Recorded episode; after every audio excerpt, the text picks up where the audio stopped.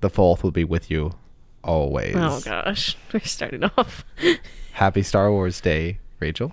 Happy Star Wars Day, Cameron. Technically, I we, don't. bo- we both wore our Star Wars shirts. Yeah.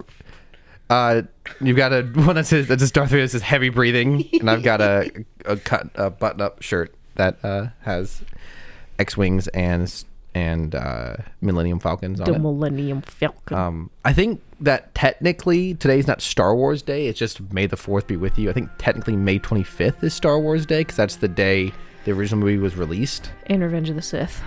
hmm Yeah. So both. Yeah. And so I don't know. Star Wars has definitely been like Happy Holidays.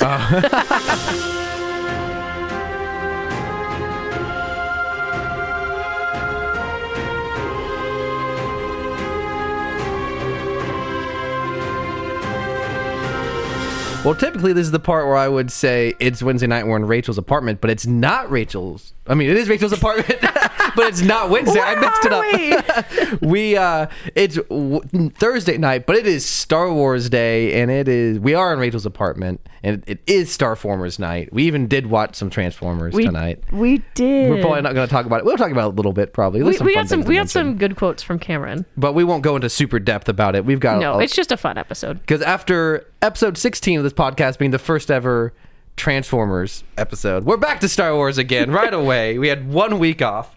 But uh, you did mention it's a holiday. And what's a holiday, Rachel, without gifts? So I got you a gift, Rachel. Oh, you're gonna make me do this. Oh, Open it. Open it on pod. Oh, on no. cast. I mean, on Here. mic. Oh gosh. that was aggressive. are you kidding me? Where did you find this? I just was at the grocery store, and I always feel compelled to look through the toys at grocery stores. And it was the last one, and I thought you would enjoy it. What is it? Thank you. It is a Hot Wheels, a character car of Wrecker. It is a thick boy. Yeah, it's like a truck. Heavy, yeah. With is like a gun in the back. Well, thank you. You're very welcome. I thought it would be fun to celebrate this holiday with a gift.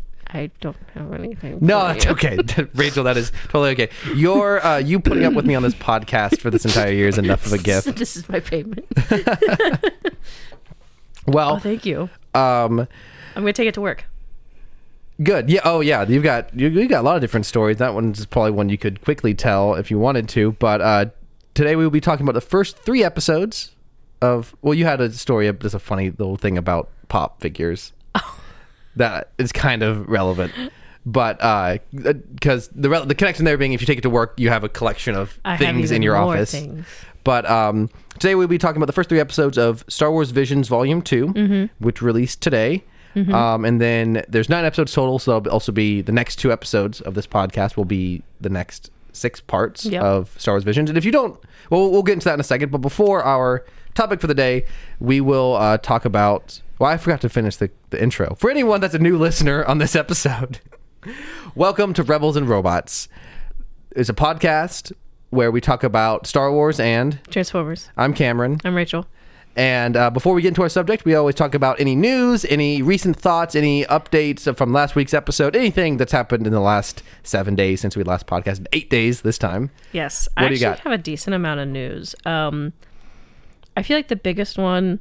So today on May fourth, Carrie Fisher received her Hollywood Star of Fame Yeah. on, or Hollywood Star on the Walk of Fame. So, Mm-hmm. um, I know Mark Hamill was there to speak. Yes. Um, her daughter, uh, Billie Lourd, right? Yes. Yes. Um, was there to kind of accept it in her honor, wearing a dress with Princess Leia on it. Yeah, I saw Um, that. Very cute. So very excited for our princess to, you know, while posthumously, did I say that right? Post post Post hominis. Hom- ho- that's that's not right. Post. It's close to that. Anyways, someone's gonna correct us. I know it. Anyways, um, a little sad that she's not here to see it and receive it, but it's a great honor for her. I know she would have been thrilled and would have been roasting everyone there in existence. so that was exciting. Um, do you have any news? Posthumous. There it is. Posthumous. Okay, I was close. you were closer than I was. Mine was pretty far off. Um, well, if that's the biggest news in Star Wars from the last week, the I, biggest I have a lot. the biggest news from Transformers last the dude so much happened in Transformers last Thursday. I was so mad. It was the day after we podcasted, so we're a week late on a lot of stuff. Um, they announced formally, really announced the next Transformers movie, which Yes. is which we've known about before, but this was like a we've got a title and a cast and a plot description. So Transformers, it's called Transformers One, One. which is very hard to Google. Because it's already a Transformers film, and it would just get Look, results never, for that. we ne- they never said they were good at naming things. Mm-hmm. And so we got a cast, and uh, I mean, the plot description is effectively what we talked about last week, which is it's a young Optimus Prime and Megatron on Cybertron, um, and so it's it's effectively um, a prequel. I mean, it is definitely a prequel, but it's effectively like a X Men First Class style, um, and. I'm trying to bring up the cast here. I almost have it. So we've got as Megatron, Chris, and this is an animated film, so these are all voices. No, you're not going to see these actors in costume, as unfortunately. um, Chris Hemsworth, aka Thor, as Optimus Prime. But now, what is his original name? Orion Pax. Yeah, so that's probably going to be what he is referred to as. We Well, have if they're smart, they should. uh huh. If it's it fits into the loose canon of this world. Euro loose cannon. oh, thank you. and then um, as Megatron, we have Brian Tyree Henry, who um, I, if I'm correct on this, I mean, he I always remember him from being from Eternals. He's from Bullet Train. He's in Bullet Train. Um, he's in Godzilla vs Kong. Is he the podcaster? oh my gosh, is he? yes. Oh man. Anytime there's podcasters in movies, it's very funny to me. Look, I've I think I've seen Godzilla versus Kong once, Same. maybe twice. Mm-hmm. I've seen King of the Monsters an uncountable amount of times. But as far as voice acting, um, he is Miles Morales' dad in Spider-Man Into the Spider-Verse. Oh, that's promising. which is a phenomenal voice performance. Just Yeah. so good. I would not have guessed that. Yeah, and he's also in the movies If Beale Street Could Talk and Widows. Mm. So he's got a pretty decent track record. I don't know him super well, but um, you know, so that's um, I mean that's almost better. Is it is a voice you don't recognize? Mm-hmm. Like Hemsworth is probably gonna be really distracting, though he doesn't have the most distinct voice in the world. But I guess we'll see. What did I send you? I think I sent you a screenshot when I found out. I was very Uh-huh. upset. We both. Uh, so you sent it to me. I saw it. No, you sent it to me. You the, when you sent it to me is the first time I saw it actually, and I assumed it was a joke. And I Google searched it, and it was real. And I told you I had to Google search it, thinking it was fake, and you thought that was me telling you it was fake, and you're like, "Oh, good." uh, the, but the picture I sent, my the reaction picture I sent you, and it was pretty. oh, was you want to describe that? This picture, this screenshot from Kung Fu Panda of Po reading the Dragon Scroll, and it's like superimposed over the next frame where he's like reading it and then immediately horrified. Uh huh. yeah, it's pretty good. Um, the rest of the cast includes Scarlett Johansson as Elita, who Which you now know who that I is. met for the first time today. and You We'll talk met about that in a minute. yes. wow, congrats. Uh, we have uh, Keegan Michael Key as Bumblebee, who is most famous for being part of the uh, Key and Peele duo of uh, him and, and Jordan Peele on Comedy Central. But he's done a lot of films. Um, they did a movie called Keanu. He, I'm trying to remember what else he's done in live action. Nothing immediately coming to mind, but voice acting, he's done a lot. He was one of the two stuffed rabbits in Transformers, not Transformers, gosh, Toy Story 4. Um, and he was also, I believe he voiced Toad in the new Mario Brothers movie. And um, he's a phenomenal. It's a, oh, and he is going to be playing oh Bumblebee. Uh, we'll see. Uh, it wouldn't be the, but also any of these could potentially be an interesting reinvention of the character. It's just whether they're distracting or not is the question. And I was really hoping that this was going to be a chance for some. A week ago, I really thought that they might actually bring in actual voice actors for this. And Keegan Michael Key has done enough voice acting that I would pretty much consider him a legitimate voice actor. Um, he was also one of the two leads in last year's Netflix stop motion film Wendell and Wild. Really good in that. Oh, He's a voice in the live action Pinocchio film, and he's probably the best part of that movie, which is terrible. That's not much. It's not hard to Yeah, beat. he does a couple different voices in the Chip 'n Dale movies that came out last year. Keegan Michael Key is also in the Tran the Hotel Transylvania sequels. Oh, Um, he is. What else has he been in? He's in the newer version of Samurai Jack for an episode. That's interesting. Um, I was trying to find some more live action stuff he'd been in. He's in the Angry Birds movie. Oh, god, He's in a lot of cartoons. wow. So, um, yeah, most of his live action stuff is television, which I'm not super familiar with. He's in the Vacation remake. He's in Tomorrow. Oh, I forgot he was in Tomorrowland. um, he's in Pitch Perfect 2. He's in a lot of things. Yeah. So, um, that's that's probably one of the better choices in this cast. And then we've got um, let's see, Jon Hamm as Sentinel Prime. And Jon Hamm is most famous for being the main character in the TV show Mad Men, um, but he's also in Baby Driver. He's in Not to be mistaken for John Hammond, who created Jurassic Park. no, they are different people. One is real, one is fictional. Thank you for Swear that no clarification. um, he was in the movie The Town. Oh, he was infamously in the movie Tag, uh, Million Dollar Arm. Uh, he's pretty good in the TV show Good Omens. He's pretty good in Top Gun Maverick. He's the voice of Tony Stark in the uh, Hulu stop motion Marvel f- show M- Modoc. oh, Um, he was in two episodes of the Invincible cartoons. He's done a lot more voice acting than I realized. Um, 14 episodes of Unbreakable Kimmy Schmidt. That's interesting. Um, he did a voice in the Disney Channel show Big City Greens, which is pretty funny. Uh, Bad Times at El Royale. He's actually pretty good in that. Um, so yeah, good actor, mostly live action actor. Um, what do you think? Uh, well, I'll, I'll get your opinions once we just. One more is uh, the one other voice actor they announced is Laurence Fishburne as Alpha Trion, who we Who you also, also met know. today. Um, and we also met him last week, though. But this is the official introduction uh, chronologically was in the episode we, we watched today. Um, Laurence Fishburne, I think most famous for playing Morpheus in the Matrix movies. Um, he's also in the last two John Wick movies. He what is he's with he's with in a lot of Keanu Reeves Yeah. movies. well the uh, John Wick movies are directed by the guys who like did the choreography, the fight choreography from The Matrix. Uh, Laurence Fishburne, I I would guarantee he's done some voice acting before. Um, let's see here. He nothing is coming up, man. He's it's, he does a lot of it's a lot. It's a lot of stuff I've never heard of before.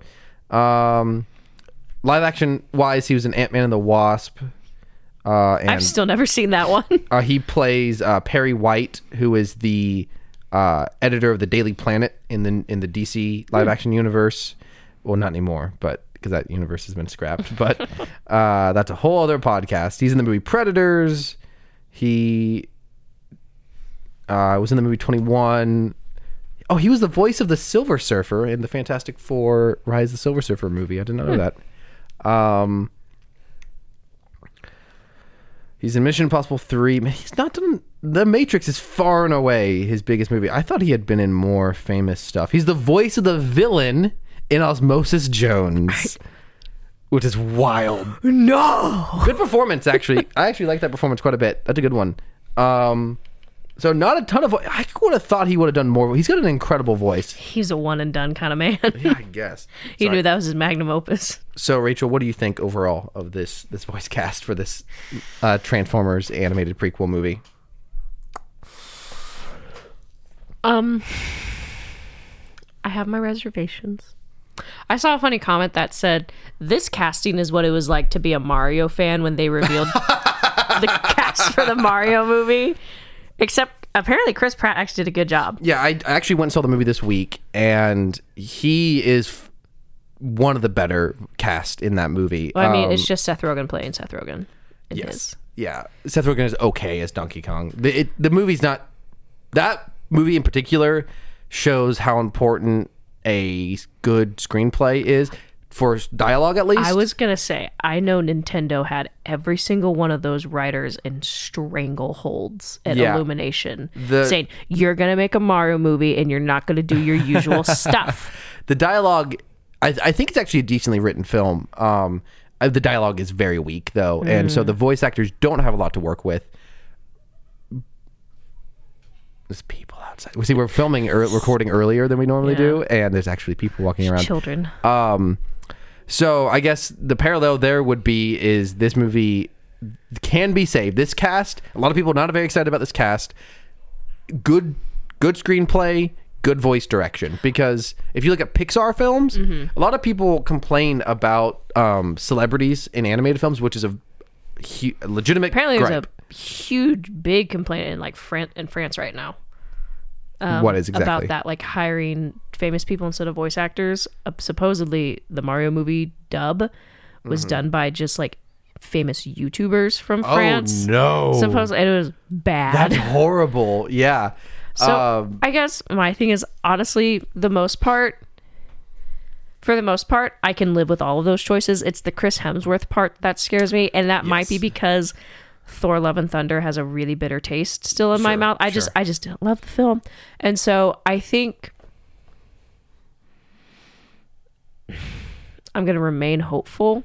But the other part that's kind of sad about me is so Peter Cullen, the oh, the only guy who can do a good Optimus, really.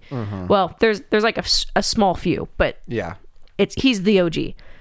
Uh, uh, the OG OP. Anyways, he's been pretty vocal about wanting to be a part of a project like this for a long time, specifically an origin story of Optimus and Megatron, and it's just. I don't know. There's a part of me that's kind of sad that, and I, I, I guess it's like, well, if they're younger, they're not going to sound the same. Well, here's the thing. I don't know how someone's going to switch in their life sounding like Chris Hemsworth to Peter Cullen. But anyways, I think that's kind of the part I'm sad about. I just, I don't know. I think if it wasn't Chris Hemsworth at the top of the list, I that's really the only one that I'm just the most hesitant about. Yeah, I, I think that's totally legitimate. Um, I'm look, trying. To, I'm looking at the list of people who have played Optimus Prime, and Um, the one from okay, in the nicest nicest way. I don't remember his name. The Netflix trilogy that Rooster Teeth made did not Uh-huh. do a great job because I think he was trying too hard to be Peter Cullen. Mm-hmm. It just wasn't. see that that would probably be the one of the bigger mistakes is trying just to do a impression of Peter Cullen. I'm really interested in a like I talked about with um, someone like Michael Keegan Key, a reinterpretation of the character. Yeah. I think could be really interesting.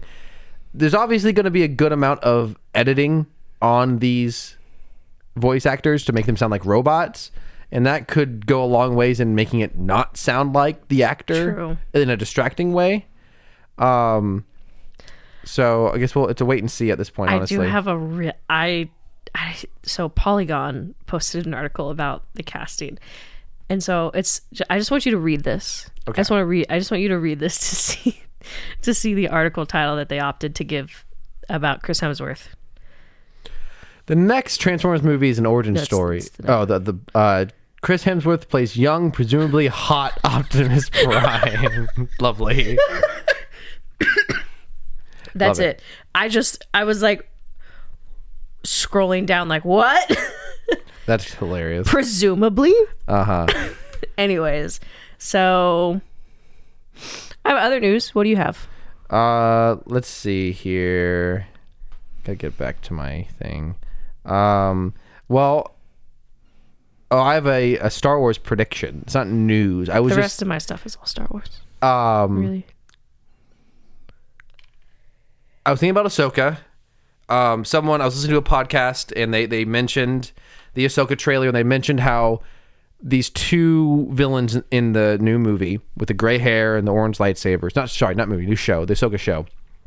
Both their names are like related to like wolf spirits or something. Yeah. Yep. And so it, we we talked about this on the pod, but when it was mentioned again, my brain started thinking about and on the pod on that podcast, the Weekly Planet, they mentioned that Dave Filoni loves wolves, He does love wolves. and I, that made me remember back to Rebels with the the the they called Loth wolves, the Loth wolves of, of Rebels, and how um one they were clearly what I love love love love about Rebels is how the creatures are connected to the Force, so cool, and um Kanan turns into one of them. at the end of the show after he spoilers dies. we spoiled that many times in this podcast. spoiler. Um, and that made me start thinking if a Jedi can turn into one of those wolves, is it possible that one can turn back into human form? So my Depends on how good at mastering force ghosts. Yes. Are they? uh so or bare minimum like are these force users what i don't know if they're sith or jedi or whatever these two people are in this new show uh are they somehow connected to the loth wolves? And if they are indeed loth wolves who have like turned back into human form because they feel something is going wrong uh could Kanan also turn back Cameron, don't don't give me this. Hope. so I'm not strong this that's I, it's not a strong. So my, my first prediction is I feel pretty strongly that these two characters are going to be somehow connected to Loth wolves. Hey, mayhaps. Do you remember where we kind of see them? We see them, and it looks like to be the world between Mm-hmm. Yep, worlds. exactly. So is Ahsoka or someone else screwing up with the space time continuum, and they're like, "Stop that! Uh-huh. you need to stop." yeah, and um, so if that if the, my first prediction is that they, they are somehow connected to Loth wolves. Second layer prediction. Uh, this we, we get more and more into crackhead energy here and how ridiculous these kind of get. But I still I want to call it out if it does happen. I want credit for it. I want this on record. Second layer is that they are Loth wolves who turn back into human form, and then uh, the next. I mean, if that happens, I think it's pretty possible. I mean, very likely. If that second one happens, the third step will be we see Kanan in human form again. oh my god! Which would Freddie have to be Jr.? Freddie Prinze Jr. It has to be Freddie Prinze Jr., who's the voice actor of Kanan. He would ha- have to be him. Has to be him. They I would love that. like I would absolutely love that. Me too. Anyways, if you haven't watched Rebels and you're planning on watching Ahsoka, you need to watch Rebels. Absolutely, hundred percent. Also, you just need to watch Rebels in general. So, anyways, um, I'll make my stuff brief, but it's all Star Wars. Um, so, in on look what came today in honor of May the Fourth. Look, listeners. Look, listeners, I got my Black Series Cal Kestis Jedi Survivor figure, which is very exciting, and it's in the new packaging that we talked about, where Hasbro's like, we want to cut down on our plastic usage. So now it's like kind of fun art, but it's also like, hmm. So now what scalpers can do is they Uh-huh. get, should I open it? Uh, if you want to, You told me to open it. I was joking mostly. Oh well, you know me, I'm very literal. There's gonna be a lot of noise. This is this is a weirdly ASMR episode. So, anyways, um, Jedi Survivor came out last week on Friday. Exciting. Um, I've played a little bit of it, but I'll get into that a little bit later. But so it comes in like this. Why does he look? He's trapped. Do you need a knife? Where is he? He's is he not in that? Is this him? It's got to be him. Why does he feel so small? Because you've never opened a Black Series Shut before. Look at him! Oh, what a good guy. Look at oh my gosh, what they do to his feet. oh, Anyways, he looks this good. is Why? this is what happens when he's got fall damage. is this six inches? Guys, can I see him? Can I take a look? What this makes me think. What kind of hair do you have on your Cal Kestis? I haven't gotten to the custom part I yet. see. You have to unlock Force hair. I do have to unlock Force hair. I guess. I just feel like he's Does he have a gun or something to put in his holster here? yeah. do you put the a lightsaber in the holster? Stuff. He's he comes with a lightsaber and uh, uh, and BD one. Why does he just? Is this a uh, a pit boy on his arm from Fallout? What? You played Fallout. Oh, um, I know what you're talking about. Pip. Yeah, okay. I didn't hear. I was like, what are you talking about? Is it? j- He just looks really small. Um, yeah, I don't have a ruler or anything. What? How tall are phones? He's at he's at the same height, exactly the same height as my phone. I'm guessing your phone's probably six inches. He's about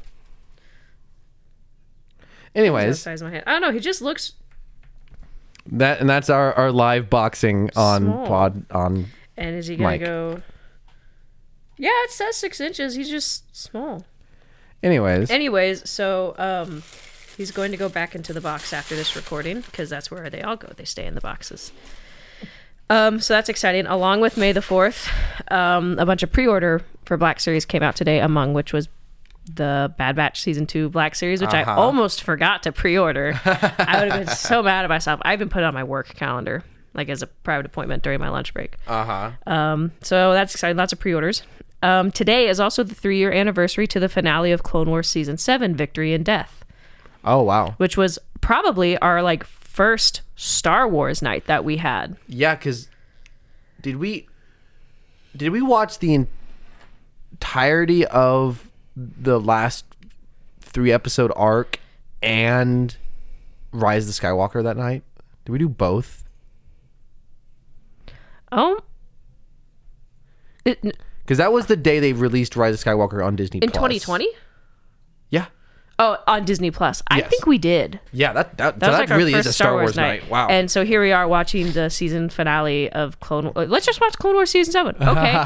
Neither of us having watched Clone Wars all the way through at that yeah, point. I, had already watched all of season seven. I think at the very least, whatever Maybe episodes you they've had. released up to that point. So- But uh, yeah, I had not watched all of Clone Wars itself. Yeah. So Um, well, s- on a similar note, two years ago on May the fourth was the season premiere of Bad Batch. yes, with the longest season premiere of Mm-hmm. any of the animated shows. So that's really relevant to this podcast because we started off by reviewing season two of Bad Batch. Yeah. and so that started that was a that was a fun episode um because we didn't really know what bad batch was going to be No. we knew it was post episode three we knew it was rise of the empire we did not i mean that first episode they break away from the empire in that first episode and we did not know about omega she's introduced in that episode And well, all we knew about the Bad Batch was just their appearance in season seven. Their Mm-hmm. Yeah. like two, three episode appearance, and we're like, okay, yeah all right. so we went into that episode pretty blind um and it was was it was a really good premiere i think i really enjoyed it. Immediate straight into Order sixty six. Yeah. Uh huh. oh yeah, and you had uh, you had weird voice pitched up Ke- Kanan. oh, it yeah. was because it was still we are like, that's Freddie Prinze Jr. hey, you know what? I'm down for it. Um, some Andor season two news. okay. So Andor season two is a big jump ahead from season one. There, there's a lot more time jumps. The last, th- uh, the last three episodes of Andor season two will cover the last three days before the events of Rogue One. yeah, I saw that. That's crazy. Um, and then I really, I think I just have like, I have like two more things. What do you have? okay. Well, I have another Star Transformers thing. Oh yeah, Um, please let's break it up So with some this is a, Transformers. a commercial. The Autobots have finally escaped the wrath of the Decepticons. With the help of humans, the Autobots can now secure the Energon source located in Hong Kong. With Optimus Prime and Bumblebee fully camouflaged within our city, the Autobots are now ready to reunite with the Ark. Human, thank you for securing the Energon for our ship and giving us a home on planet Earth. As our gift to you, let us welcome you to the Ark. Welcome aboard. So we just saw a shot of some Oh my burger and some French fries. I I was totally meant to talk about this last week. In for the movie, it's like McDonald's or something has themed food. Transform no, it's a Transformers restaurant yeah, that's, called that- the Ark. Yeah, that's what this is. Yeah, it's insane. So right, so now we're just seeing footage of the food. This is in Hong Kong, a restaurant called the Ark, which is the ship that the Autobots arrive on Earth in. or if you oh, I was gonna make a joke if you've read Oh, if, you've read, Genesis. if you ever read Genesis, the Bible. the beginning of of human history, um, and it's mostly just normal American restaurant food, but also the burgers have are shaped like Decepticon or Autobot logos, and that's it. it's funny. Um, it's very silly. Um, and the commercial is like got animation and everything. You see Mm-hmm. the Transformers, and it's hilarious. Um, so I have so apparently Damon Lindelof was had a pitch for the Rey film, Yes. and reportedly it would have been set around six years after the Rise of Skywalker, focused on an elderly Rey training two Jedi. I'm glad they didn't go for that. Yes. Um, and apparently, according to Esquire, he, when he talked about it, he said, "Here's a quote." I was in more than talks to join the Star Wars universe. I joined the Star Wars universe and was asked to leave. and it's like, Yes. well, And um, be like that sometimes. this is especially um what's the word I'm looking for? Uh notable because David Lindelof is a very or it's Damon, not David. Uh was it Damon. yeah. Um he's a very notable writer um, in American media. He most famously helped create Lost, but he also created the Watchmen live action television show, which a lot of people like a lot. He also created The Leftovers, which is another show people like a lot.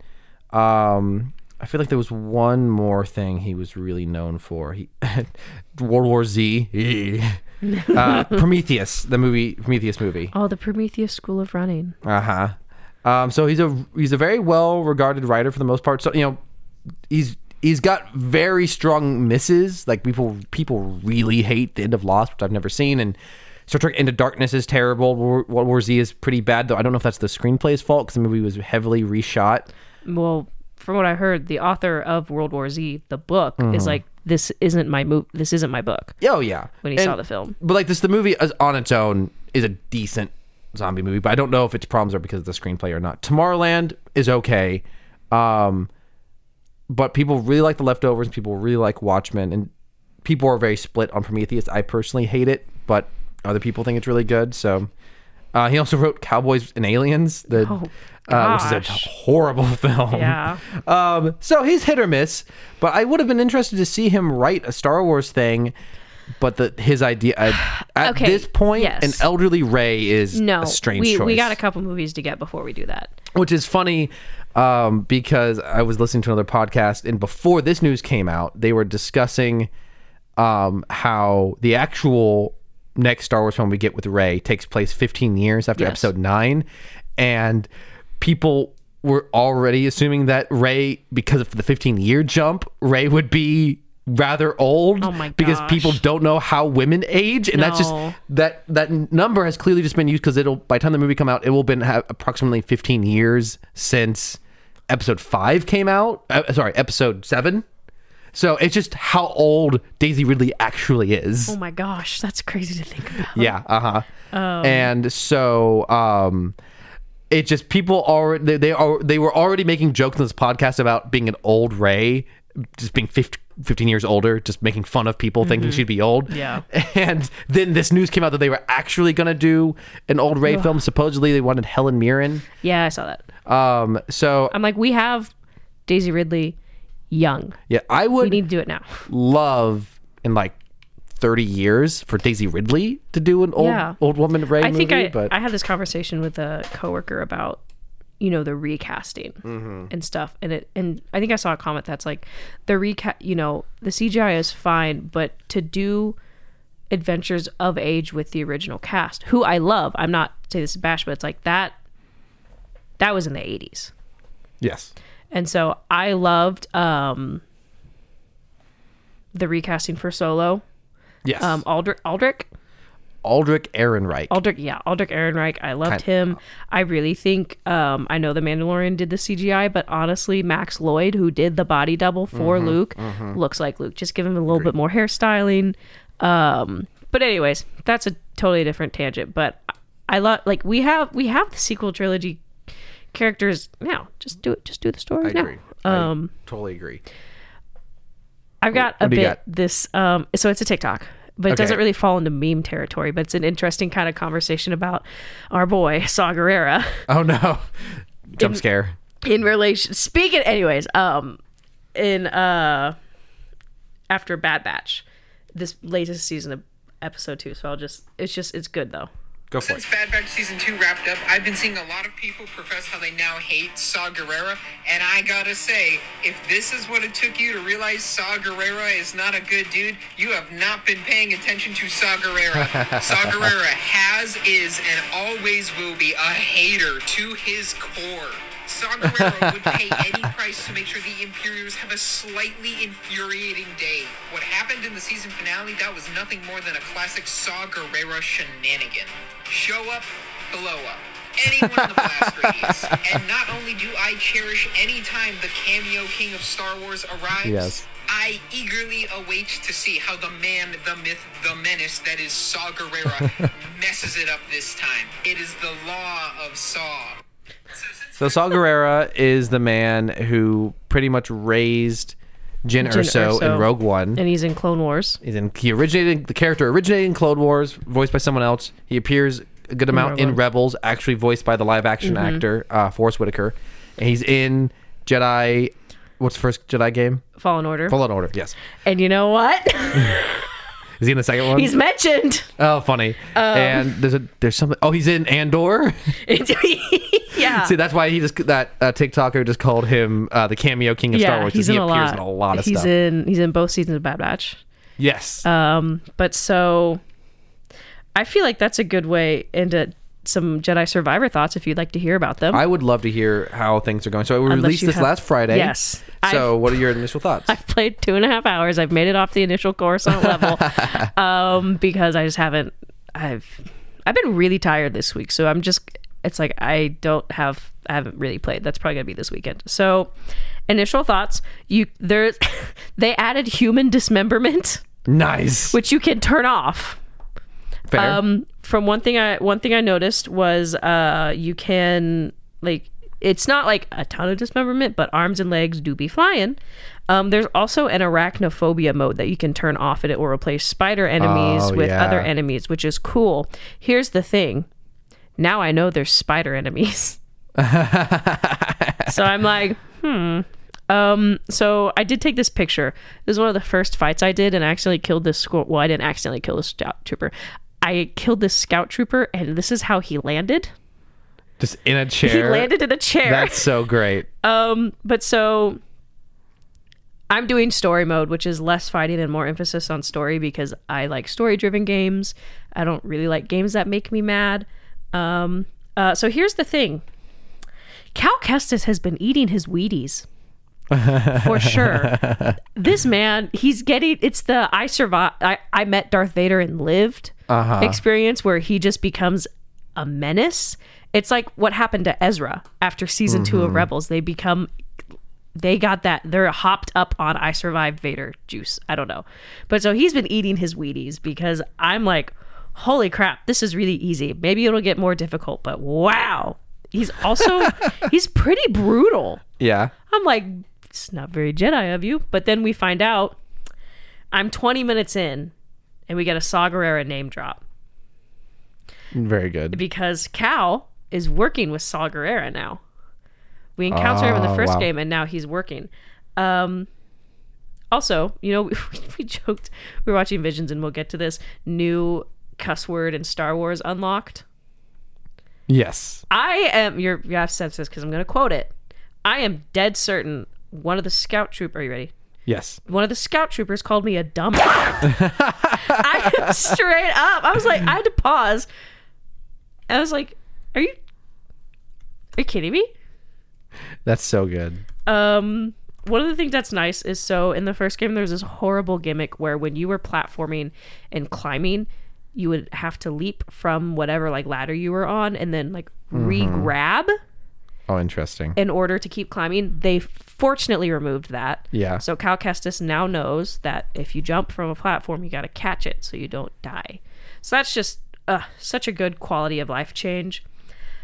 Um, there's a very cute moment when you sit down to meditate, which is how you save. Do your skill points. BD1, the droid, sits next to you like this. Oh. He just he just kind of sits love it. down and he waits, and it's adorable. Uh, BD one, one of the best robot companions. Mm-hmm. Um, this is also spoilers, um, but we get a we get a return of a mini boss in the form of one of the um, Inquisitors, the Ninth Sister, who we thought we previously killed, Ah. but there was no body. She just fell, you know. So she shows back up, and it's revealed that she was a former Jedi, which they all are Yeah. Um, Shocker. but so because he calls her by name, like her actual name, and then and then here he goes. He goes, "It's time to set you free." Cal Kestis shortly before decapitating the Ninth Sister. it was, it was crazy. Um, I saw some good comments. Uh, Cal really be a stubbed toe away from being a Sith Lord. oh wow. He's mad. Um, but so far it's been good. I've been enjoying it. I need to play it more, but I just haven't done it. Um,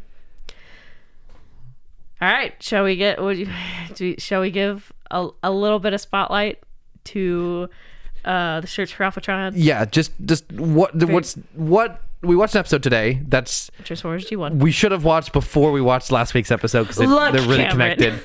um, it's pretty much the introduction of two important things: Optimus Prime's dad, Alpha Trion, and women Transformers. That is.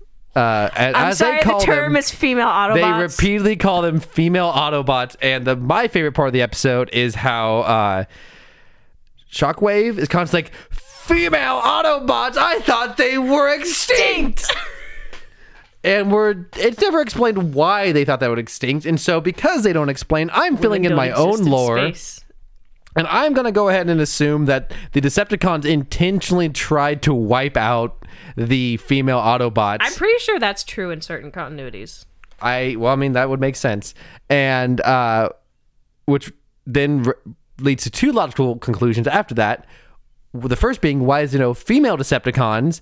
Which is two answers to that: either no women wanted to join the Decepticons, or the Autobots also wiped out all the female Decepticons. The other question that comes from uh, the why the the fact that Decepticons wiped out tried to wipe out the not fact sorry my theory that the the Decepticons tried to wipe out the female Autobots would be why what's the motivation maybe so the Autobots can't make more Autobots or they But we just can't see them build them. I know I know it, it falls apart really quickly that's maybe they had to learn how to make Just go look it up on fanfiction. Oh no no no don't don't don't don't no. Oh, anyways, but that, those are the highlights for me. It's it's just a fun episode, and I chose it specifically so we could get 30 seconds into the episode, and Cameron goes, "Girl Transformers," and he goes, "What you go?" You're like, "Girl Transformers, they exist, and they're not pink." Which is My other favorite moment was, uh, so what is the actual pink lady transformer? What's her name? the one in this episode, right? Yeah. Elita one. Elita. Yeah, she's Elita dash dying. Um, she's dying because she used her quote special power, I forgot about that. and oh my God. So I was like, oh, um, I haven't seen this. She in a while. and so he Optimus Prime takes her to Alpha Trion to try to save her. And Alpha Trion's like, I've done all I can. Look at my hands. And he's like, puts his hands to the So camera. Not my favorite camera. moment, but I had to point it out. Um, Because it's like it's. I jokingly did it to you on how close it was. If Uh-huh. you were the camera, it's uncomfortably close. and Alpha Trion tells Optimus Prime to like plug his power into hers, and he says that your cord is compatible with hers, and and Optimus is like, how do you know that? Only my creator could know that. Stellar Peter Cullen impression. And Alpha Trion's like, lucky guess, I think, and walks off. And just, he just walks off, and Immediately re- le- refuses to elaborate. and this is my favorite moment. It's just a close up of Optimus Prime thinking, no noise, no music. Uh, at least I don't remember there being music, and there's no animation happening. It's just a single frame, and it's a slow zoom in on Optimus Prime's face with his shield up, so there's no mouth, there's zero Takes emotion. it at face value. And he's like, all right. and, it, and we later realized Optimus Prime figured out what that meant, which is I mean, the obvious implication is that Alpha Trion created him. But the way it's animated, it just looks like there's nothing happening behind his brain, Nothing and that behind- Optimus Prime is just incredibly confused. And there's, a, not a thought behind those eyes. Anyways, those are my my highlights from the episode. It was just a fun episode, and one of that I realized was like, oh man, I should have I should have showed this one before the other two. But so we get we get our first official introduction of women girls being able to enjoy sci-fi too. yeah, Yay! Okay, now- because you know what that does? Sells more toys. that's true. That's true. Now we are 46 minutes into this recording. well, I'm going to cut out some of the beginning, but nonetheless, we're, we're pretty far into this recording. Time to start talking about our actual subject for the day Star Wars Visions, Volume 2. Episodes one through three. if you didn't watch Star Wars Visions one, um, it was a collection of animated. And this is similarly a collection of animated shorts, each short made by a totally different studio. Season one was almost entirely like Japanese studios, or at Yes. least anime style. Yes. Um, and that was a great variety of styles still, but this season Already. is international. Yeah. it's just any country almost uh we in this in these first three episodes we have 3d animation. Most it, the most popular similar style is spider-verse. Um we have 2d animation um and we have stop motion in these first three episodes which is an incredible range of styles the first episode So there's stories inspired by like Yes. within like Good inspired point. by the Star Wars universe. every none of these are canon No. and they sometimes hardly connect to Star Wars at all. Um, some you might just see some technology. A lot of them tend to use be about some sort of Force user. You have a lot of Sith and a lot of Jedi, but not characters. Very rarely you'll see a character that you know. Um, they're We did get Boba Fett and Jabba. There was one episode in the first Oh. season where that was like actually within. sure Well, I mean, probably not technically can't, but like Yeah. very much these are. This is Lucasfilm. for the most part they are very original films Mm-hmm. told in the Star Wars vaguely in the Star Wars universe, which I love. It's pretty much just take the iconography of Star Wars, take what people know about Star Wars and tell just a totally unique story. And they don't have to adhere to the rules, they don't have to adhere to anything. They just tell whatever story they want and it's they're so good. Mm-hmm. And so the first episode we're talking about today is called Sith Yeah. by El Guiri Studio Studios out of Spain. Um, they haven't worked on a ton, but their creator, his he's the director of this episode, Rodrigo Blas or Blaze B L A S. He um, has worked on a lot of Pixar stuff as an animator. He also helped direct episodes of the Netflix show Troll Hunters and Three Below and so he's and he also was an animator on Ice Age. So he's been very much there at the forefront of 3D animation for the last like 20 Wow. years. It looks like, um, and which is very cool. And this is not strictly speaking Spider Verse. I mean, a lot of people credit that style to Spider Verse. That's the most popular version of it. I'm sure there's other movies, though I can't really think of any off the top of my head that use that um, cell shaded comic book s style. But this is not like I would call something like Star Wars Bad Batch and Clone Wars a relatively literal cartoon. Like cartoony things don't necessarily happen that much. Things are very solid in those cartoons. As with like Pixar films, um, they are just very like th- you could all, if these things existed you could shoot them. Something like we were watching today this this cartoon sith could not be shot in live action um, because like environments change. And it's a lot there's a lot of visuals that are a lot more metaphorical than literal. And it is about um, we don't get a character name i believe. And maybe it says it on imdb. Let's take a look. Um, I feel like lola is her yeah, name. Lola. Um, do we know this actress? Úrsula Corberó? And I did not recognize her. I she's in every you, are you telling me you didn't see the 2021 hit movie Snake Eyes? no, GI Joe Origins. You didn't see that? no. Um, I've she's been in some stuff. The Snatch TV show, um, Snake Eyes, the TV show, the Netflix show Money Heist. She's been 41 episodes of. But I've I've- Holy crap! yeah. Uh, but no, and she's done a lot of Spanish language stuff. It looks like. Um, so this is a, a character. At first, we don't know who what she is. Um, she's a Force user. We see her levitating things. I now have Cal Kestis uh, joining us on the pod. Uh, she he's looking at me over my pod. he's looking at me over my uh, my laptop, and so she's an artist. She's like working on some sort of painting, and she can she's like levitating some liquid, and she she can change the colors, and she keeps turning it black on accident.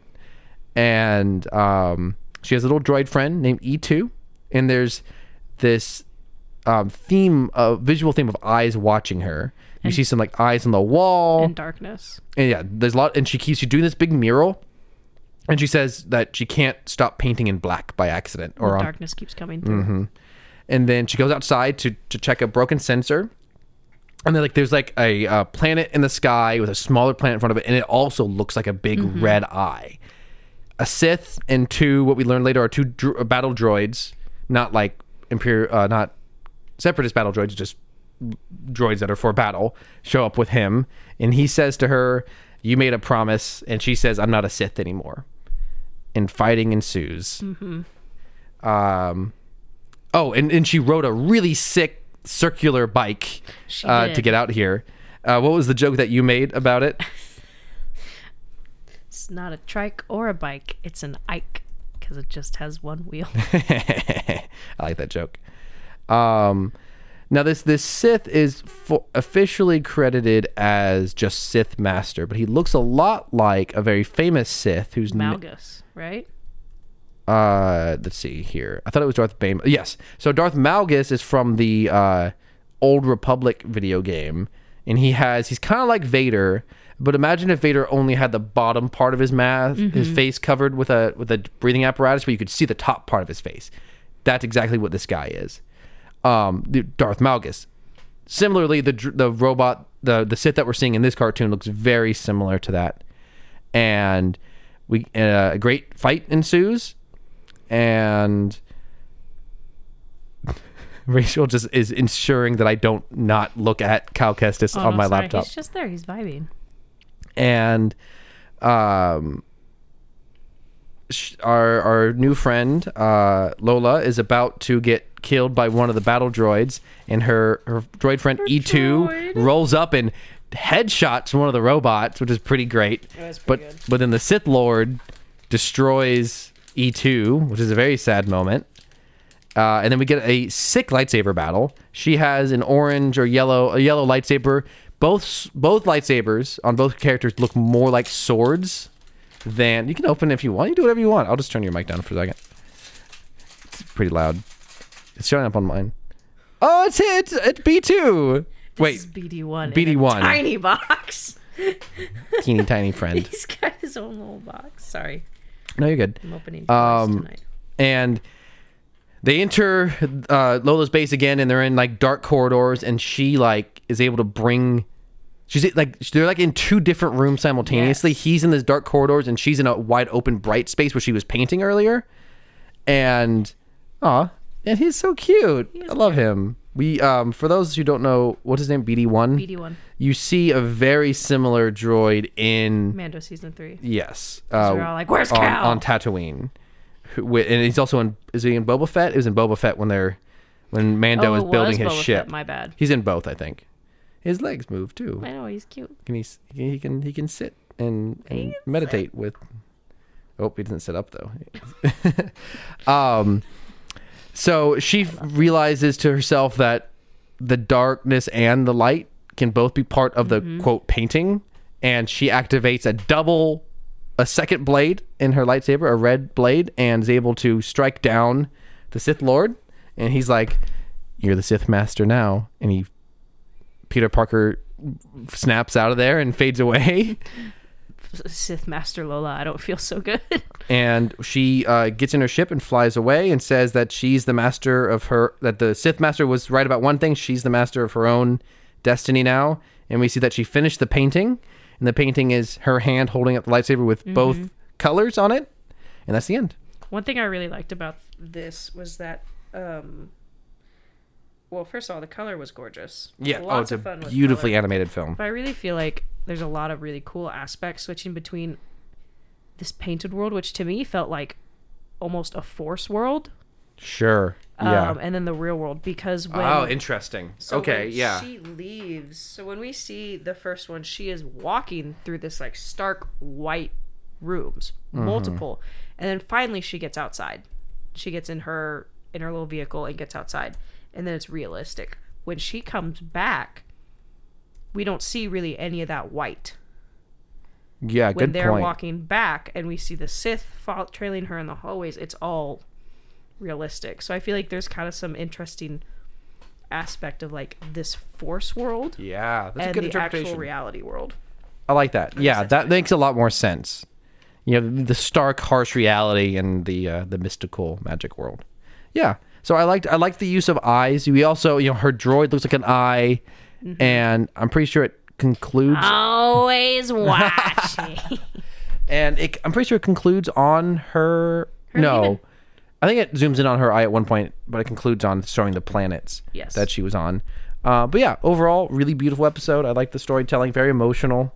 Um, I like the the message of this like blending, like not that one should embrace one's darkness, but the trying to totally act like there's no darkness in you at all, and so that life is full of darkness and light. Both is a good message. yeah. Gray Jedi, anyone? Hmm? Oh gosh. you know who's kind of in a gray Jedi mode right now? Cal Kestis. Is he a Jedi technically? yeah. I, I mean, just Yeah, like yeah, he is. you don't. I think what a lot of people don't realize about Star Wars is just because you use the Force does not make you a Jedi or a Sith. He was a Jedi Padawan. Sure, And so so was Ahsoka. Yes, but at the end of um so one of the people he teams up with in his crew, um Cere, I believe she was a former Jedi master. Uh-huh. And so at the end of the game, it's she she like knights him. Oh, that's nice. You know, by the power vest, uh, Yeah. po- power invested in me by the Jedi, or your, or she, yeah, she knights him, Jedi Knight. So he's not a master. You do not. he doesn't get to hold the rank of master yet. But he's a Uh-huh. knight. Um, I also did forget the game is literally called Jedi. so We get to It'd be play kinda through a weird. whole Order sixty six scene. Yeah, I know. Where where you get to like enjoy being around the clones before they turn on you. It's actually very sad. yes, like you get to high five them and high things. five. They're like, "Good job, kid," and I'm like, "Oh, So the next episode is uh, called Screecher's Reach, animated by Punk Robot Studios. That uh, no, that's the third one. This is Cartoon Saloon, which Yeah. is the creator of Wolf Walker's Song of this. Uh, not Song of the South. oh gosh, what did I say? You almost said Song of the South. Uh, no, like it's so it's their films that they include: The Secret of Kells, Song of the Sea, The that's what I was thinking. Oh gosh, The Breadwinner, Wolf Walkers, and last year's My Father's Dragon. Um, they're an Irish studio. Mm. Yes. They do 2D animation style. Um, and I love how this one, immediately coming from the beautiful 3D animation of the last episode, this one immediately is playing with the concept of 2D animation. You're seeing everything from a side perspective for the first minute or so. And I think that transition might really help people realize why people use different styles of animation. I think Yeah. if you've never, if you don't, if you're not a big animation fan like myself, or not an animator like Rachel, um, you might never consider why someone would use different. Like, what's the what's the point? Why 2D animation, 3D animation? That's very simplistic. Stop motion, like different styles within. Like, what does it? What does it matter? It affects the way you tell the story. It affects the way you represent what's going on on screen. And as we see later in the, uh, and I won't spoil too. I mean, we're gonna talk about. It. I won't spoil too much, but as we go later into the episode, we can see how at this point 2D as a medium is the best way to tell the story comparatively between the contrasts, Absolutely. the dark and the light. Hundred percent. Yes, this this studio is made movies. They really know their style. They really know what they're doing. They they tell this story very very well. Also, a very similar story to the last one. Um, it's almost like this one could have almost served as a prequel to the previous one. Um, we have children working in the mines. Very Star Wars. Children yearn for the mind. If I had a nickel for every time this year we had an episode of Star Wars animation with children working in the I know. mines, I was like, is it really Star Wars if there's not a random child labor episode? Mm-hmm. I'd have two nickels. I'd have two nickels. and uh, so they escape to go to Screecher's Reach because they want to see the supposed ghost that is there. Um, and they they're four characters who are on three different speeder bikes, which one is very similar to Rey's. Um, One is more like your traditional speeder bike, and I'm I'm kind of blanking on what the third one looked like, but they all looked really cool. There's a beautiful another beautifully animated segment with like the water reflecting the sky and just the different environments they fly through. Our main character's name is Daal. She's a young woman, and A A L. hmm And then like Bathon is the big guy. Uh, they're the two, and then there's two little ones who I don't know if we ever get their names. Let me see if I can find that here. They're all Um, very cute kid. Like Oh, yeah. they're just adorable little and, kids. and phenomenally well voice act as well. yeah, Um, Bathon, and then the other two are Kina and Quinn, and they're all very cute. precious. and they make it to the uh, Screecher's Reach, which is a mountain. And they get in the mountain. Um, they find the ghost. Ghost turns out to be this, this screeching banshee. And what was the joke that you made? I said I can't believe you got to see a real banshee of ear. Uh, uh, Inisherin. Sheeran. which was a Irish film that came out last year that didn't actually have any banshees in it. Um, and so, to say, I'm trying to Wait, to. that was. Oh, sorry, Ted. No, I go ahead. Say that. We saw that, and that was when that guy shushed me. Oh, yeah. Um, I was not being loud. and so the three of the characters escape as so the the the the witch or the ghost is is making the the the cave crumble in and or or um what's the word uh Cave in, yeah uh collapse. collapse thank you um and three of the characters get out but uh daal stays behind she ha- oh before she went in she has like, this necklace that she's like almost praying to mm-hmm. She's like, um give me your strength. Mm-hmm.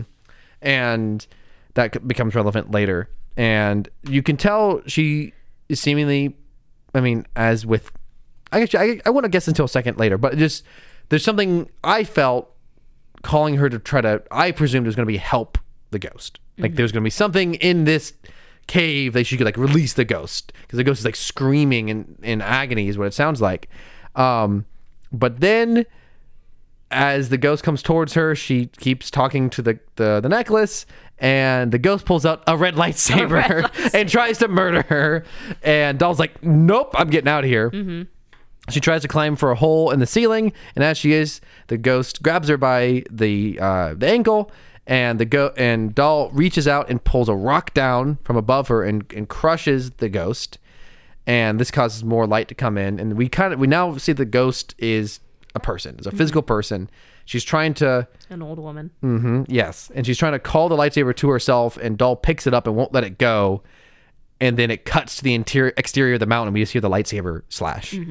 She comes down the mountain, finds her friends, and they're excited to see her. But clearly, Daal has been very shaken up by the experience. She's still holding the lightsaber, but she's like she's she has a little bit more like obsession. She's like, I was strong. I I did what had to be done, sort of thing, and then she talks to the the, The uh, necklace. necklace again, and this time it's glowing red, and it talks back. Yeah. And he goes, Your test is done. Uh huh. A ship comes out of the sky. A lady gets out. Look, the ship looks a little nope-ish. Ah, yes, Just the, the UFO little- from the movie just, Nope. Just a little bit. Like, not in, in not, not entirely. If our friends are listening to this and I get a text, that's not the same. It's similar. and Um, this, uh, what we will know in a second, is a Sith woman. Um, is voiced by Anjelica Huston, who was more, the live action Morticia Addams from the Addams Family movies in the 90s. She was in the movie The Witches in 1990. Um, she is in a lot of Wes Anderson films. Oh, gosh. She's in John Wick 3, another John Wick appearance. Um she what else has she done? She's a very famous actress. I I don't know what people normally She know her looks like from. the owl librarian from, uh, The the character in this cartoon that we just watched. yes. Looks like She looks like the owl librarian from Avatar The Last Airbender in season two. interesting. I've never seen that, so I know I'll- some I'll of y'all out your- there will understand Uh-huh. that. Um, and it's a very unsettling character because she's talking with this very motherly. She's actually credited as Sith mother. Um, this very motherly, soft voice, but she has a this red and white outlook to her, and she tells Daal that she can come with her, but she uh, has to leave her friends behind. And Daal gets on the ship and looks back in the and oh, this is what I was thinking about the last episode when about clo- closing on someone's eye. The sh- the ship, the spaceship door closes circular motion around Daal's eye, and that's the way the episode ends. And we kind of get this really sad. It's very well done, but this really sad moment between Daal and her friends Mm-hmm. because they're looking. At, okay, the way they were looking at her just makes me feel like the. I don't know. I feel like these kids know, maybe not experience, but have heard of what a Sith is Mm. because they. I don't know. There seemed to be just something a little more layered than our friends. Of course, it could also just be because Daal's like, my friends can come too, right? Mm-hmm. And Sith Mother goes, nope, just you. And so, I mean, you know, there's this definite bit, but it's like they've shut her off at this Mm-hmm. point because not only has she put them in danger, but for a Mm, yeah. trial, and now, you know, she's going to leave. So they have to go back and work. Um, but I don't know. I feel like, was it D- Bathan? The bigger, the taller one? Yes, I feel like it's just the, I don't know. He has a very disappointed look. Yes, and I don't know. Part of me that's like I feel like these kids might have might know what a Sith is, or maybe they maybe he's not just mad; he's just disappointed. Mm-hmm. Yeah, But so it was just it was really well done, but it was just like a sad scene. But so ultimately, she chooses to go with Sith Mother. So and that's that's how it Mm-hmm. ends. It's kind of like an ominous ending. yeah. It's um, it's a really great episode. And, you know, it's kind of interesting. We have heard and seen stories in other media of how the Jedi recruit uh children. Yeah, And you know, people often want to pull very extreme views of Star Wars and act like the Jedi kidnap children. They don't. Now, what the way the my Je- opinion, the Jedi. yeah, the way the Jedi train and raise children is definitely not the best, but there is a sense of compassion when they do it. There, um, I don't know how how different this would have gone if it were a Jedi trying to recruit Daal. Probably wouldn't have had her kill some random lady in the mountain. Hopefully not. Um, but uh, from what I mean, from what we've seen, typically when a Jedi goes to a planet and finds a child, force sensitive child, and, and takes them from the, they don't just take them. It's the family's choice.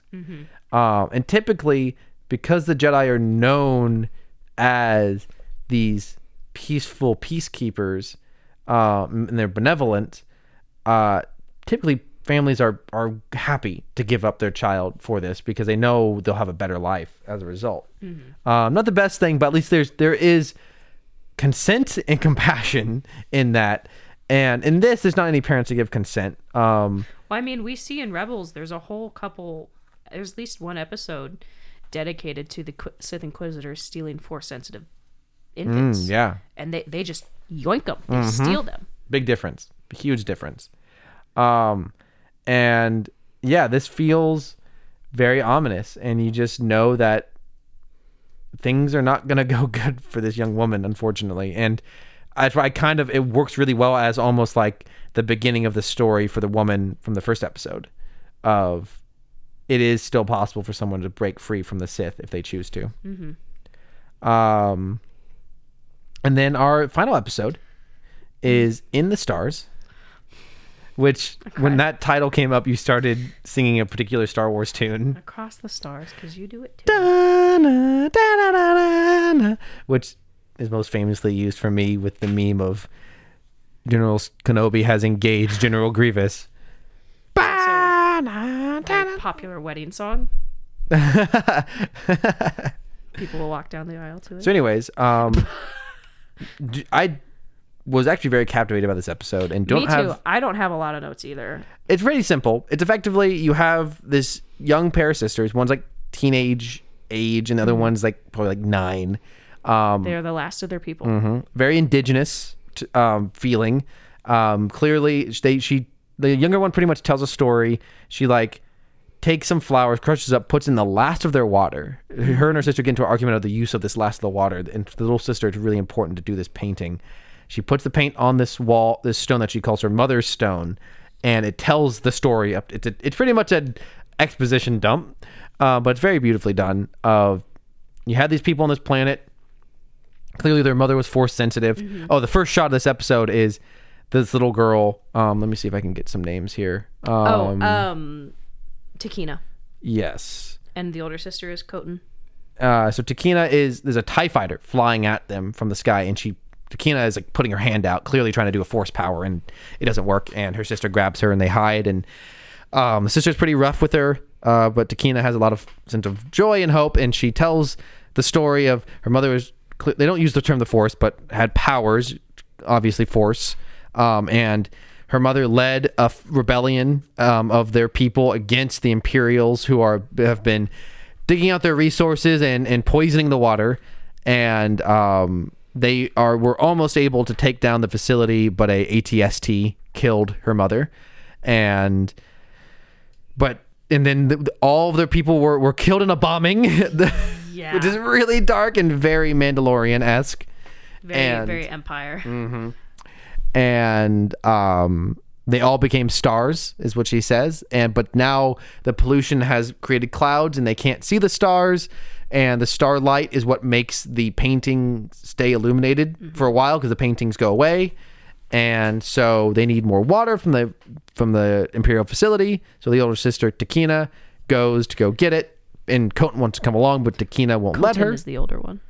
Oh, I've got it mixed up. Yeah, sorry. Tichina wants to go. Koten is going to go get water. Tichina wants to go, but Koten won't let her. And So in typical younger sibling fashion, uh huh. um, Koten goes, and Tichina also goes and gets caught. Sets off the alarm. And then we have a big action scene. And instead of leaving, uh, Tichina decides to try to do what her mother did. Um, and I will finish what you started.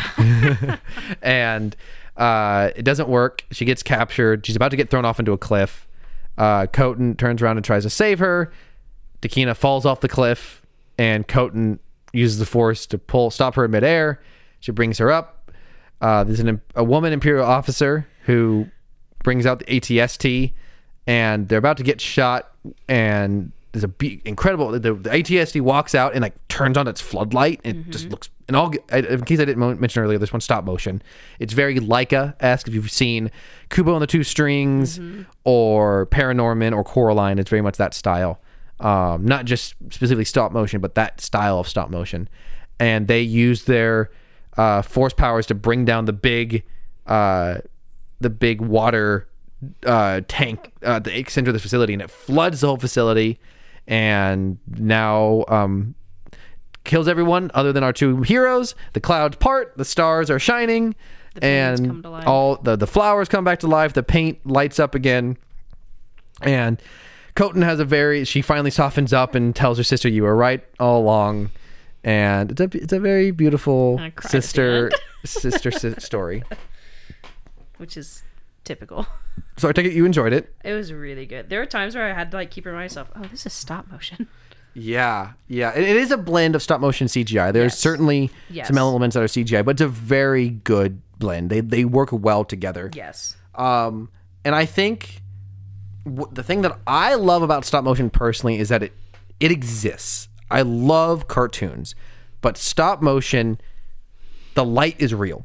You don't fake it. With in, in CGI animation and in, draw, in drawing, you're creating, you're trying to recreate light.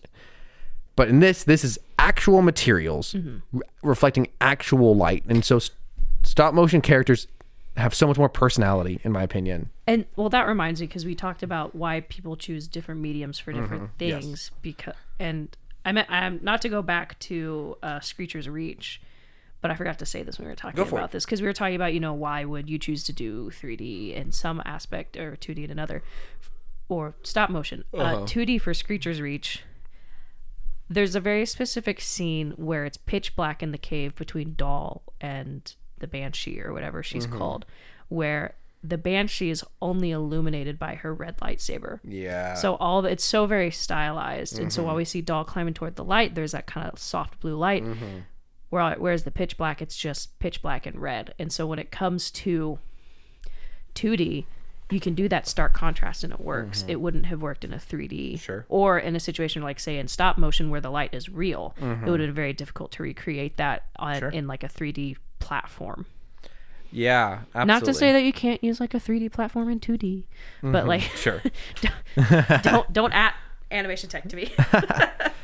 Um, and so yeah, so the the lighting and the materials of the characters. So like this of the three, which all three I love. Um, this They're one has the most emotional ending, and I think that is contributed by the fact that you feel stronger connection to these characters because they exist, and also think the voice performances are really strong. yes, very good. Um, so yeah, so that's the three. Um, I'm excited to keep watching. Um, next week we'll include one by made a stop motion one made by Aardman, who made Wallace and Gromit, and Gromit, you have to wake uh, up. We have to hide the body, Gromit. There's no cheese in jail. There's no cheese and crackers in jail, Gromit. no cheese. Anyways, looking forward to it. Um, it's gonna be tons of fun. Um, but you know what's also tons of fun, Rachel? Our famous segment. Transformers G1 episodes. Yes, but also, wait a minute. This meme minute is longer than a minute, but is it longer than a meme parsec or a meme astrosecond? What do you got for me this week, Do you know what it's? Is it as long as your title card every time? nope. Um. Okay, I kind of have a lot for once. Um. So here's the one I want to start off with. So for context, Jedi Survivor and the Kenobi Show are both set in 9 BBY. Yes. Obi Wan and Cal passing each other in hyperspace. Oh my gosh, yes. So it's it's a, this man. This is a vintage meme format of it's a stock footage of two old men. One is waving, one is pointing. They're both at the camera, but they're very blurry. So good. oh my gosh, that's so good. And so someone else just said 9 BBY was a very bad year for Vader. Which, putting it into context, so you know in Kenobi, we see him uh, enter and escape the Fortress Inquisitorius. Mm-hmm. Cal did it first, five years earlier. so you know at this point, they're really mad that it's happened. Not Uh-huh. once, but twice. So, anyways, that was, I just thought it was a really very funny meme.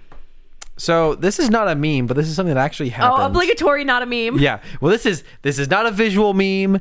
This is not this. This is actually something that happened. I don't know if it's gonna be funny or not. I'm. This is. A, I'm going out on a limb here, um, but I'm gonna try it. So that's why I'm gonna do it now. So if it's not funny, then it we can just continue on.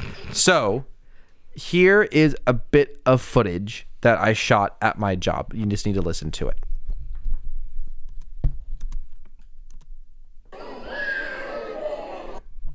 Okay, so that's the footage. Um, it's a clip for the footage. You hear the that baby screaming in the background. Well, I was editing a video with that footage, and I meant to mute all the footage I was using.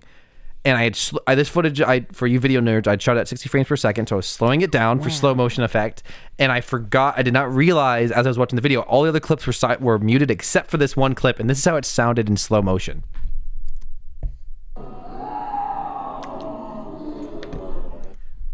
In my mind, immediately Where you're going. went to this clip from Star Wars The New Hope.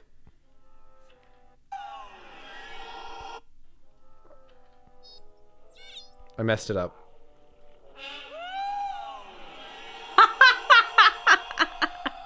so that is the vo- the noise that Obi Wan makes to scare off the Tusken Raiders. dragon noise. Yeah, and that's not the original noise. I know. That is the Blu-ray special edition noise, and that's where my mind immediately went when I like- heard this.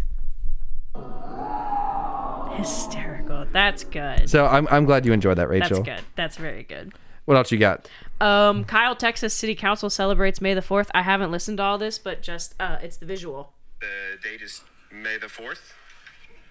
He dresses Boba Fett. I'm gonna Dressed as call this Boba Fett with Regularly scheduled Two city council stormtroopers meeting to order. him. Would the city secretary please call the roll? Mayor Boba Fett Mitchell, Present. Emperor Palpatine Coach Mayor Francis, He's dressed as Palpatine. Here. Yoda Ellison, No. Princess Leia Flores Kale, Here. K250 Rizzo, This is too much. Ashley Ray Bradshaw, Present. Darth Tobias,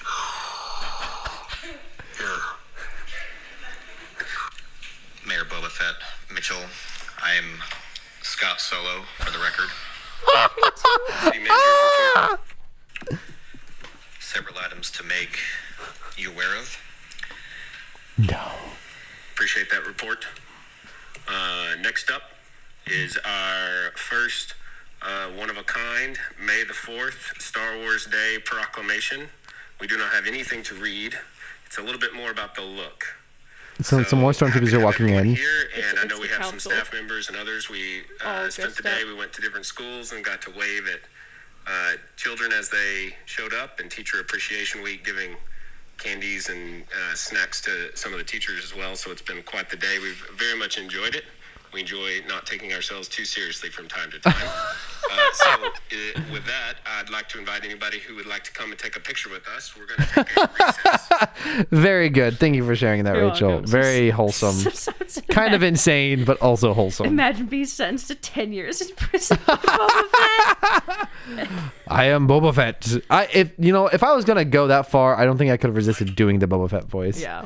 Anyways, um, this meme is very silly, but I think it's funny. It's got Qui uh, Obi Wan. Ah, my gosh, Darth Maul, and it says Maul. it's over Qui Gon. I have more blades.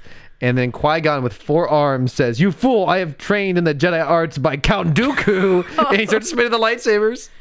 oh, no. Speaking of spinny lightsabers, because there's so many jokes about uh Dooku and the uh, not Dooku, sorry, uh General Grievous saying that Mm-hmm. same line, but this is funny because. Qui Gon was actually trained by Yes. Dooku.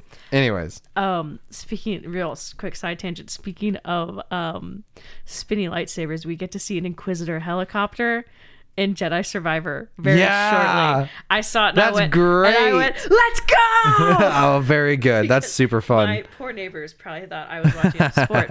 what I was really excited was just like the two seconds of like tiny of just a helicopter um lightsaber. I was like, oh, this is so good. Thing, things society will let you scream about and enjoy. Sports, your child being born, a good friend that you haven't seen in a while. Things society doesn't want you to scream about, join about.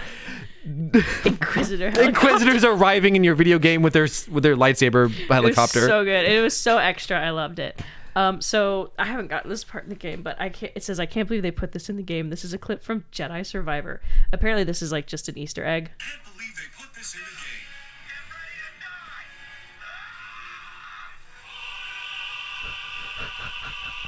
in the game. I so he said get ready to die. It's now zoomed in. It says Rick the door technician. Yeah, they put a fake mini boss of a scout trooper and gave him a oh, name. Oh, I see. So he's got his own health bars like a boss. Yeah. And he dies in That's hilarious. Now, my question is what is Kylo's name in the undercover Matt the- boss? Matt oh, the- Matt. Okay, yeah. so not the same. Okay. I know it, it's not, but it's uh, it's Matt the radar technician. That that's a good joke. I, love that joke. So good, but Um, so so this one is a purely visual meme, which is one of our own personal memes to say. um, I just want to get Rachel's live reaction. Aww.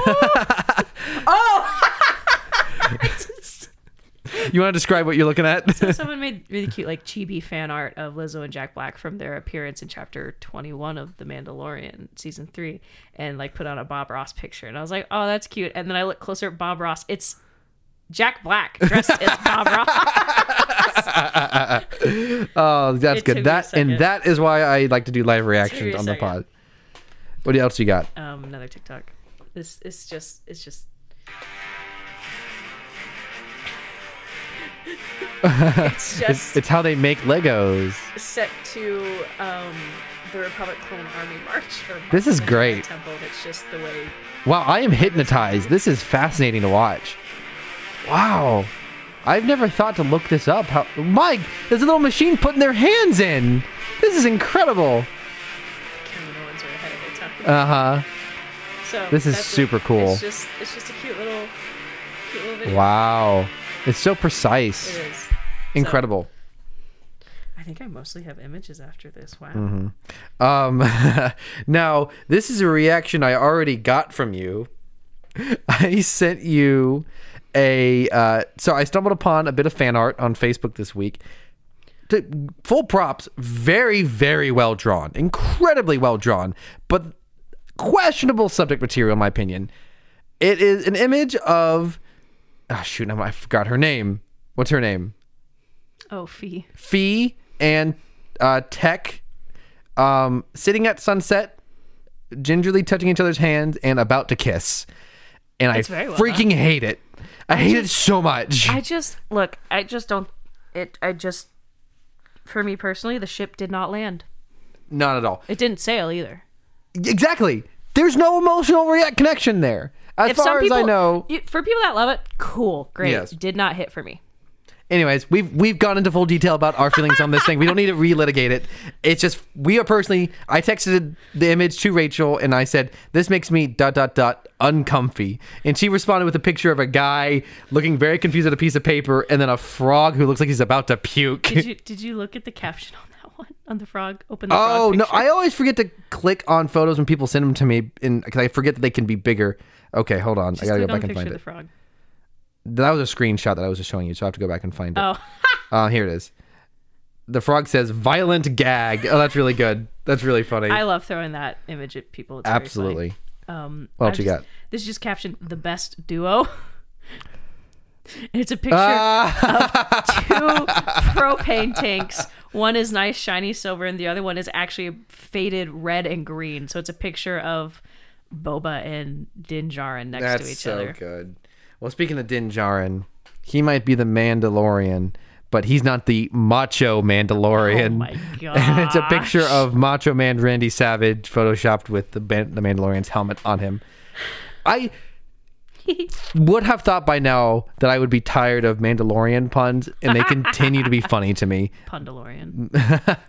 Oh, it's funny! I laugh. I. Macho Mandalorian, I love it. What else you Um, got? So this is a set of like eight images. So I'm just gonna kind of go through them briefly. So you know how you have your regular Legos and then the Hulk size Lego. Yes. Oh, I think I know what it's gonna be. so it's a set of Star Wars characters.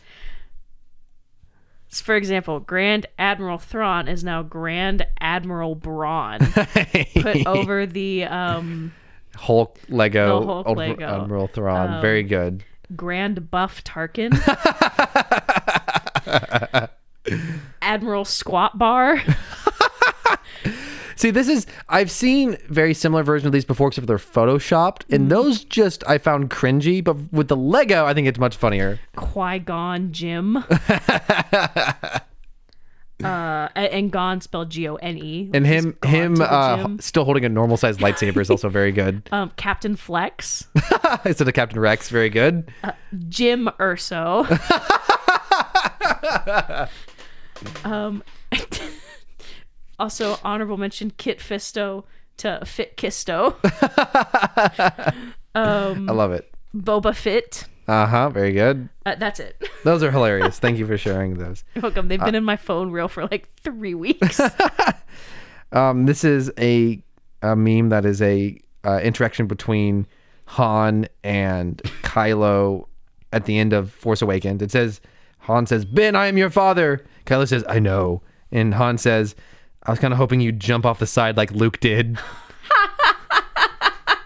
oh no! I like the idea of Han trying to sounds like- manipulate Kylo into just diving off into the abyss. um, me getting lost and opening the map every four seconds in Jedi Survivor. it's a picture of George Lucas leaning and looking at something very quizzically Uh huh. in the Millennium Falcon. Yeah, he's sitting at the board game thing in, in the Millennium Falcon. This one, I don't know if this is going to land if I describe it on the pod, but it was so funny to me. So you've got uh, Lisa Simpson is r- labeled as Rey, and Bart is labeled as Emperor Palpatine. And L- Lisa is thinking, poor, predictable Palpatine always uses Force Lightning. Palpatine, good old Force Lightning. Nothing beats that. and it came up in, a, in another meme as well. And I nev- never realized he gets defeated by his own Force Lightning in, at the tr- conclusion of all three trilogies. Mm-hmm. And I just love the idea of, of Hey, Bart Simpson's voice charm, representing right? Palpatine. Good old Force Lightning. Nothing beats that. Um, I just. I might have to censor this one. I just want you to read it. Episode 9 The Rise of Skywalker. Palpatine is talking on the radio in Fortnite. So, for those of you that don't know, and probably what was the worst marketing choice for Rise of Skywalker was choosing to have Palpatine to canonize Palpatine's return, not in the movie, but in a Star Wars event in Fortnite. Uh huh. That is how they revealed Awful. that he, re- and that's why the opening crawl to Rise of Skywalker said a, b- a voice Mm-hmm. echoes and Fortnite. Can you imagine if that voice had been like echoing in the background of the credits? Of not the credits, but the opening crawl? Yes. like for episode nine to start off like with this eerie like even if like when Just like Palpatine laugh. I don't know. However, it would have been so much better Ian McDiarmid. anyways Anyways, um but I just I just thought that was that was funny. this meme i think this is one of the just this is a meme so few memes play around sorry a lot of memes do there's like you have either your really really weird memes that play around with format or you have your memes that are just very straightforward image with graphics and very rarely do you have memes that are kind of both. I, I just think this this plays really well. is a very straightforward joke, but also is plays really well with with um, the format of memes. You have Luke and and uh, Yoda talking. Luke's Yoda says, "Do or do not. There is no try." Luke says. That sounds an awful lot like an absolute, and you just have a close up of of Yoda's eyes, and Luke ignites his lightsaber, and Yoda ignites a red lightsaber. ah, it's just so good. Good. Um, so I follow this. That's, that's good. So I follow this Twitter page called Lego Lost at Sea, which is a really fun account that goes beachcombing, and so a lot of times they like take pictures of toys that have washed up, at the, like fallen off of shipments. Mm-hmm. So we go on Star Wars Day, a beachcombed Obi Wan Kenobi, Oh my gosh. and He's so, smooth. And so a lot of the things they find have been weathered by the water and the Uh-huh. sand, and they posted this picture of um. how do they? I mean, I can tell it's Obi Wan because I had that toy, but how do they know it's Obi Wan? Because he Um, has no facial features. They typically ask a lot if um. Uh, they they typically ask quite a bit if uh, like they'll they'll post on Twitter. They're like, "Does anyone know what this is?" And someone's like. I see. I know. And so here's the thing. They go, "Still remember the day we found this figure? It drifted past as we stood in the water." That's so good. It's a video of this. yeah. Like most of the toy is still intact, but his face has been Is all the paint is weathered. gone, and like almost all he's got like a nose and a little bit of his eyes left. Yeah. he looks like in the Matrix when uh Neo's mouth just totally closes. It's a very horrifying. I think there's also a moment like that in um the movie uh, Doctor Sleep, where like ca- a character, Oh, all their features are just gone. Yeah. Also, another Obi Wan. Yeah, uh huh. Yeah, exactly. The Ewan McGregor film. Um, this is my final meme. I have quite a This- few more. This is a this is a very pixelated image. It's very clearly one of those images that get posted around on Facebook. That's like, what this this meme could very easily have a minion on it. Um, it but someone has posted their own text over one part of it. It says, "Okay, so there's this thing called Real Droid Hours, and me and my girls, well, we've gone pro." Real Droid Hours. That's this podcast. I like this this meme specifically for this podcast. Welcome to Real Rebels and Robots Hours. I've got a couple more. Uh, Qui Gon and Maul waiting for the force field. Oh wait, I do have one more actually. I forgot. Oh, okay. Qui Gon and Maul waiting for the Force. Oh, And it's the, it's that infamous gif of that guy who's like on a talk show and he blinks and he opens it up like, Yeah, I- what? I could be totally wrong on this, but I think he's the creator of MySpace. I oh, think. really? I could Anyways, be super it's one of my favorite gifs. But so the there's like two images mirrored next to each other, tinted red, and the one on Qui Gon has his eyes shut because Qui Gon. Oh, I didn't even think about that. Oh, that is and, funny. And the other one with the eyes open is Maul. It's very funny. What's your last one, Cameron? Okay. Uh oh, there's an additional layer to this. That's funny. The Star Wars. I did not realize the first time I saw it. Oh, let me put my audio on. This is gonna be another one. Okay. This is one of my favorite Transformers memes, and it's Star Wars. Oh dang it, the audio didn't turn up. Just a second. Hey, that was just like the first episode of Star Wars Visions, which Ah. was really quiet. Alright, Ezra, for the record, state what you are. Bumblebee? Alright, let's see you transform.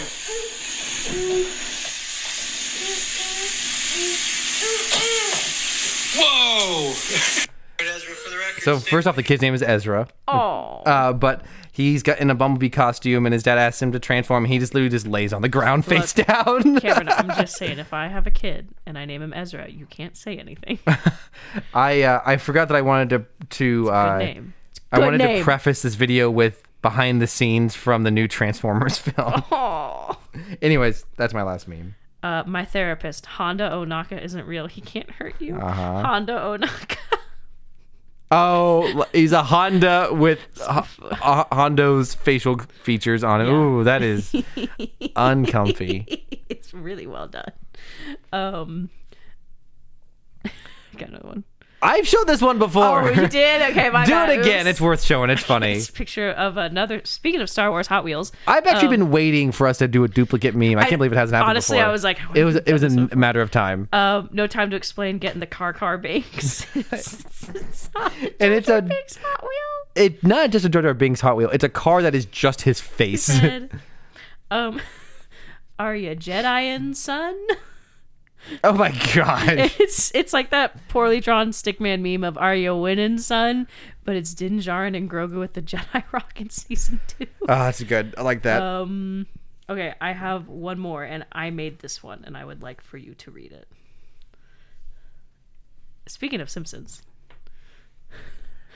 Oh, so we have all the Simpsons, the the the classroom looking at Bart, and it says Rebels and Robots listeners and Rachel, and it says say the line, Cameron.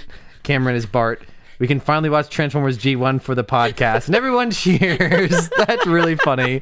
Thank you for making that. I've been That's thinking great. about that for a while because I is funny.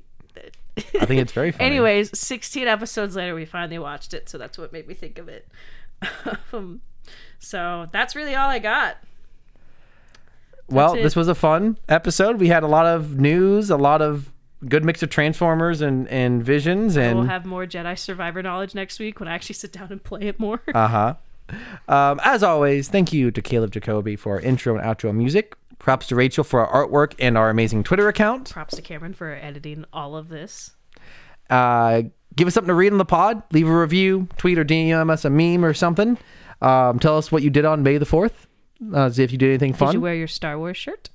Um, if someone wants to write in and tell us what, um, we totally forgot Today there was two other things that two other pieces of Star Wars animation released that we just don't want to Oh. watch.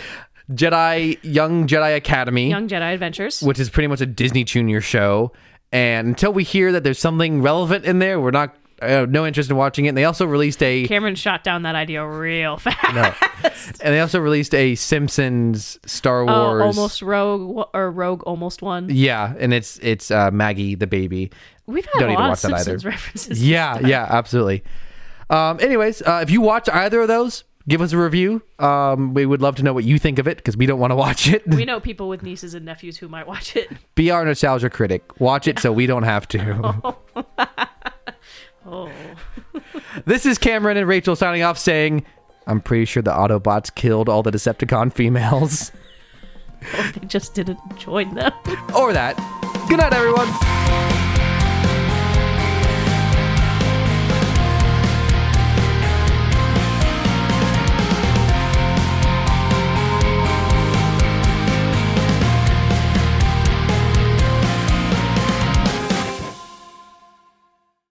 Um, hold on, I'm gonna sneeze.